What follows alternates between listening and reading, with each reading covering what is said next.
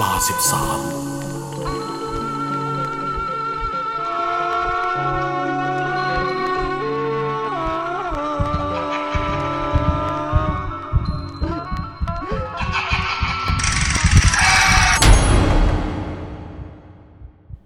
หิวไหม มากินขนมหวานก่อนสิ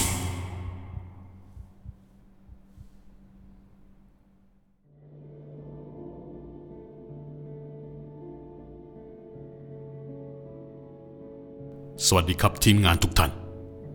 ผมชื่อเตนะครับทำงานเป็นในหน้าขายที่ดิน คือเมื่อหลายเดือนก่อน ผมเห็นประกาศขายบ้านทรงไทยประยุกต์พร้อมกับที่นาอีกหลายไร่ สนนราคาแค่หกหลัก พอเห็นว่าราคามันถูก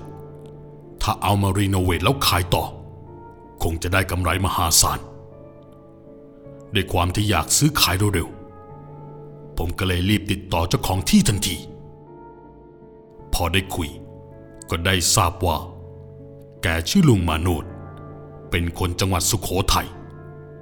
คือแกบอกกับผมว่า แกมีที่ดินของญาติญาติแก ที่เคยขายให้แก เพื่อเอาเงินไปอยู่กับลูกที่ต่างประเทศ และด้วยความที่ระยะทางของบ้านแกกับที่ดิน มันอยู่กันคนละจังหวัดทำให้แกไม่ได้ไปดูที่ดินบ่อยๆ สุดท้ายแกก็ยอมขายในราคาไม่แพง เพราะดีกว่าปล่อยให้ที่ดินมันรกร้าง ไม่กี่วันต่อมา ผมขับรถไปยังที่ดินผืนดังกล่าว ตามที่ได้นัดกับคุณมาโนดเอาไว้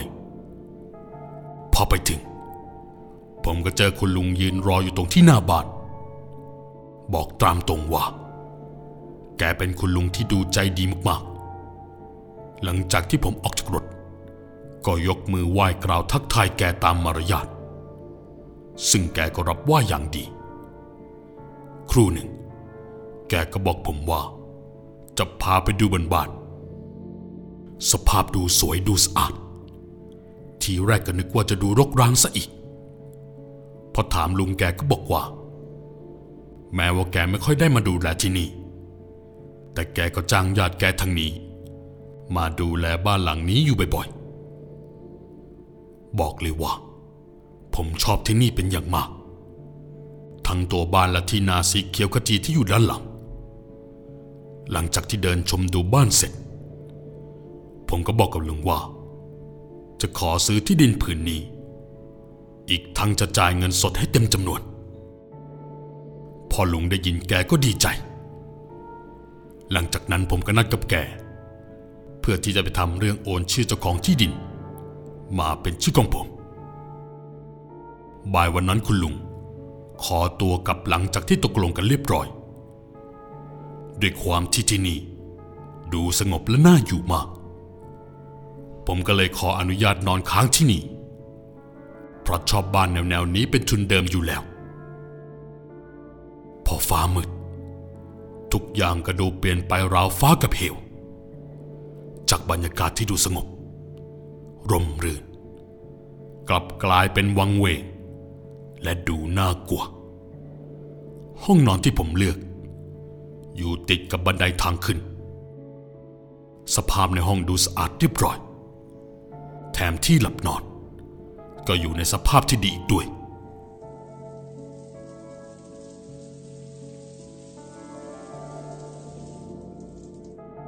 หลังจากที่ผมอาบน้ำเสร็จ ก็เข้าห้อง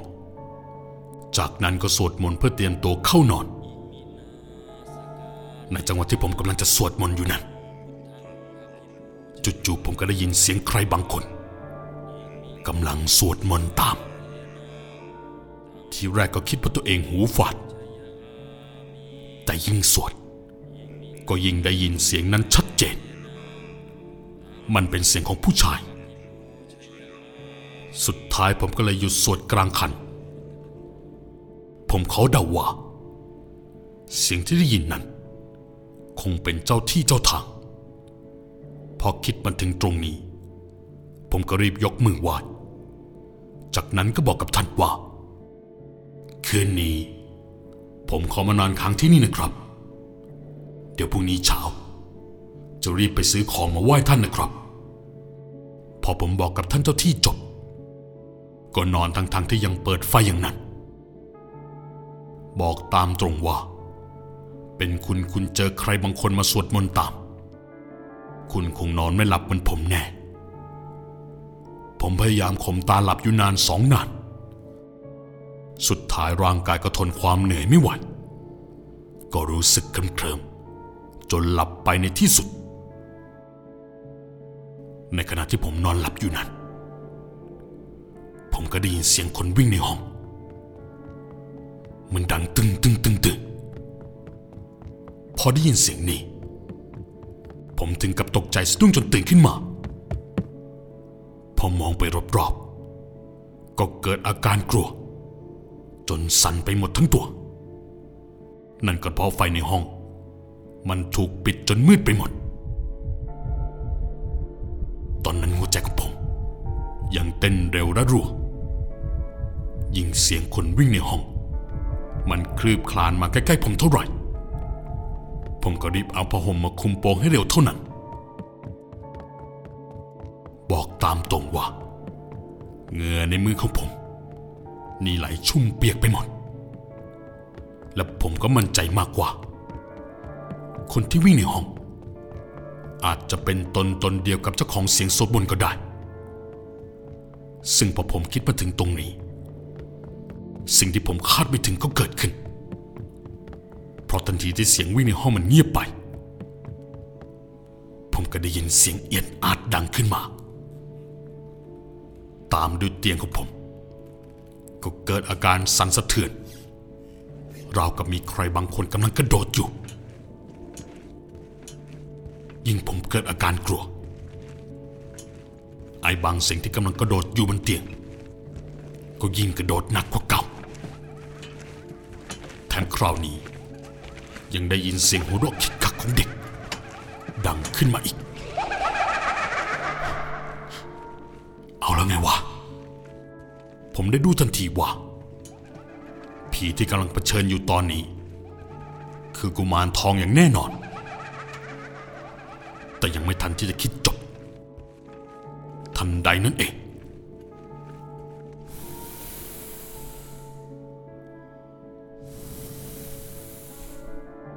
ก็มีลมหายใจเหม็นๆมาเป่าที่หูของผม ผมตะคนลุก และจักรจี้ในคราวเดียว สุดท้ายผมก็ร้องเฮ้ออกมาสุดเสียงนั่นก็เพราะกุมารตนนั้น มันเอาลิ้นสักสาของมัน มาเลียตรงแก้มของผม อีกทั้งมันยังบอกกับผมว่า น่ากินจัง ร่างกายของผมมันก็กระเด้งขึ้นมานั่งเอง จากนั้นผมคิดได้อย่างเดียวก็คือหนีไปที่รถให้เร็วที่สุด พอลุกได้ ผมก็รีบวิ่งไปที่ประตู แต่ยังไม่ทันที่จะได้หนีเลยจู่ๆไฟในห้องมันก็ติดจนสว่างขึ้นมา พอไฟสว่างเท่านั้นแหละ ผมก็ได้ยินเสียงวิ่งตามหลังมา ด้วยสัญชาตญาณของคนขี้เสือก ผมจึงหันกลับไปมอง พอเห็นร่างของกุมารเท่านั้นแหละ สิทธิ์ของผมก็แทบหลุดตรงนั้น นั่นก็เพราะว่าไอ้กุมาร ไม่สิ ไอ้ผีเด็กนรกนั้น มันมีหัวที่โตกว่าปกติ ดวงตาสองข้างเล็กเท่าเม็ดกระดูกปากมันอ้ากว้าง จนเผยเห็นฟันสีเหลืองสามสี่สี่ ตอนนี้มันกำลังแลบลิ้นยาวๆของมัน ออกมาเรียรอบๆปาก จากนั้นมันก็พูดกับผมว่า มาให้หนูกินซะดี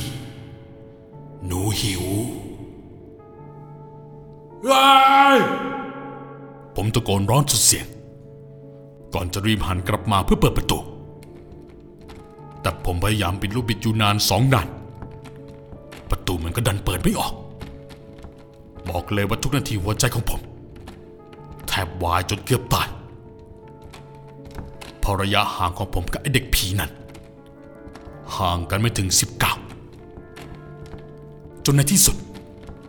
ผมก็นึกถึงคำบอกเล่าของคนที่เคยเจอผีมาว่า ถ้าเรานึกถึงพ่อแม่ครูบาอาจารย์ หรือสิ่งศักดิ์สิทธิ์ที่เรานับถือพวกผีมันจะกลัว ผมก็เลยทำตาม พ่อแม่ครับ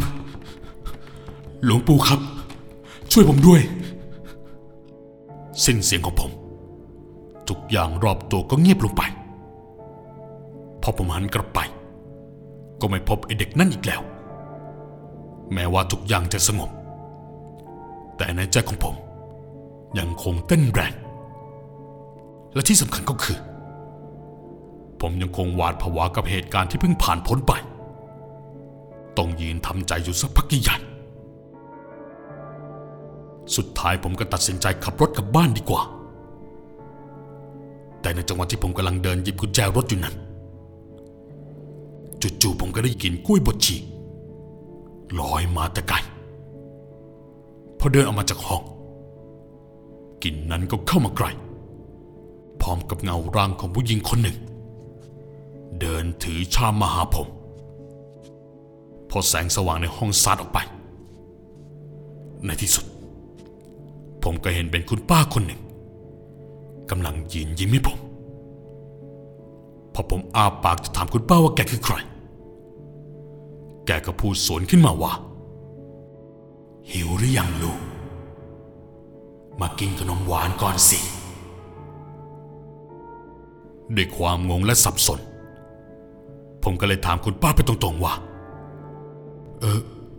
คุณ คุณป้าเป็นใครครับ และเข้ามาในบ้านผมได้ยังไง พอป้าได้ยิน จากใบหน้าที่ดูใจดีกลับเปลี่ยนเป็นสีหน้าที่ดูโกรธแค้นกูก็เป็นแม่ของเด็ก ที่มึงเพิ่งไล่ไปยังไงล่ะ คราวนี้ก็รีบๆแดกขนมหวานของกูได้แล้ว มึงจะได้ตาย กลายเป็นอาหารให้กูกับลูกยังไงล่ะ สิ้นสียงตะโกนของปาร่างกายของปาก็ค่อยๆเปลี่ยนไป จากร่างกายของคนปกติ มันค่อยๆดำบวมขึ้น บวมขึ้น อีกทั้งดูตาทั้งสองข้างก็ค่อยๆปริ้นออกมาจนทะลนแถมกินเหม็นเน่า ก็เหม็นคลักคลุ้งไปหมดว้าย ผมทนไม่ไหวอีกต่อไป ในที่สุดสติของผม ก็แตกกระเจิงจนจำไม่ได้ว่า ตัวเองวิ่งไปถึงไหน พอได้สติขึ้นมาอีกครั้ง ก็พบว่าตัวเองกำลังนั่งอยู่ในโพรงหญ้าประกอบกับตอนนั้น มีแสงสว่างจากดวงอาทิตย์แล้ว หลังจากที่ลุกขึ้นยืนก็รู้สึกเจ็บเท้าทั้งสองข้างเป็นอย่างมาก แสดงว่าตอนที่สติหลุด ผมคงวิ่งออกมาอย่างไม่คิดชีวิต จนเท้าไปบาดเข้ากับเศษหินเศษแก้วเขาสุดท้ายผมก็เดินกระเพลกกระเพลกจนมาเจอชาวบ้าน หลังจากนั้นชาวบ้านก็รีบพาผมไปหาหมอผู้รักษาอาการบาดเจ็บ พออาการของผมดีขึ้น ก็รบกวนให้ชาวบ้านไปส่งผมที่บ้านหลังนั้น เพื่อไปเอารถขับกลับบ้าน พอใกล้จะมาถึงบ้านหลังนั้น ชาวบ้านที่ขี่มอเตอร์ไซค์ไปส่งผม ก็ถึงกับหยุดรถ แล้วก็ถามผมว่า เฮ้ย เอ็งแน่ใจนะว่า จอดรถที่นี่นะ แน่ใจสิครับ หลังจากนั้น ผมก็เล่าเรื่องราวทั้งหมดให้แกฟัง พอแกได้ยินชื่อมาโนดแกถึงกับร้องอุทานออกมา จากนั้นผมก็ได้รับฟังสิ่งที่แกเล่าว่า ที่จริงลุงมาโนดเคยมีเมียอยู่ที่นี่ แต่พอเมียแกคลอดลูกที่มีสภาพพิการ แกก็รับไม่ได้ ก็เลยหนีไปอยู่ที่อื่น เมียแกคงเสียใจที่ผัวทิ้ง แถมลูกยังมาเป็นแบบนี้ ก็เลยกินยาฆ่าตัวตายพร้อมลูก พอลุงมโนดได้ข่าว แกก็เสียใจ สุดท้ายก็ฆ่าตัวตายตามเมียไปหลายปีแล้ว สรุปคือผม ถูกผีหลอกให้มาเจอผีงั้นเหรอ แล้วที่คาใจที่สุด คือเสียงปริศนาตอนผมสวดมนต์ มันคือเสียงของใครกันแน่ และเรื่องราวทั้งหมดก็จบลงเพียงเท่านี้